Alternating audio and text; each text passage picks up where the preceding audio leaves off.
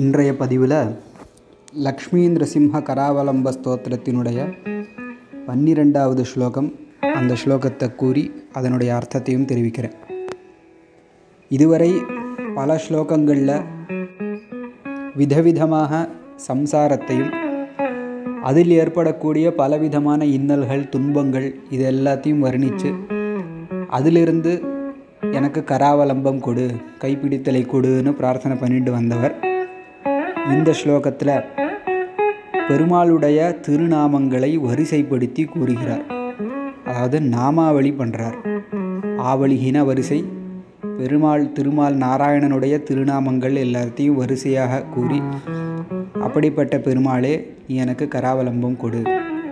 ஒவ்வொரு திருநாமமும் ஒவ்வொரு பெருமையை குறிக்கக்கூடியது அப்படிங்கிறதுனால அந்த திருநாமங்களை ஜபிப்பதே ரொம்ப பெரிய புண்ணியம். ஸ்லோகத்தை சொல்கிறேன் லக்ஷ்மீபதே கமலநாப சுரேஷ விஷ்ணு வைகுண்ட கிருஷ்ண மதுசூதன புஷ்கராக்ஷ பிரம்மண்ய கேசவ ஜனார்தன வாசுதேவ தேவேஷ தேஹி கிருபணஸ்ய கராவலம்பம் லக்ஷ்மிபதே லக்ஷ்மி பிராட்டி அவளுடைய நாயகனே லக்ஷ்மிபதே பதியான பெருமாளே கமலநாப கமலம்னா தாமரை அதை நாபி தொப்புளில் வைத்து கொண்டிருப்பவர்.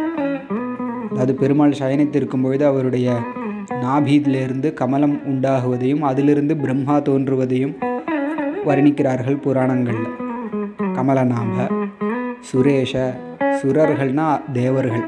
அவர்களுக்கெல்லாம் தலைவனான விஷ்ணு.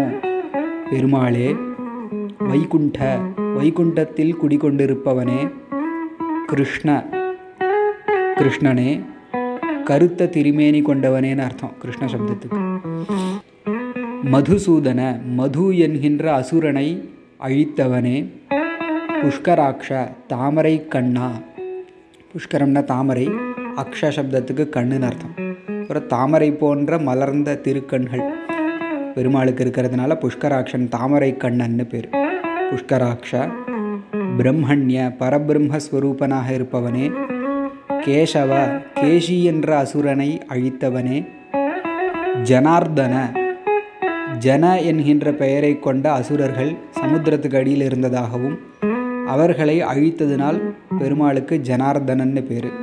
பாகவதாதி புராணங்களில் இதனுடைய வர்ணனைகள் இருக்கும்.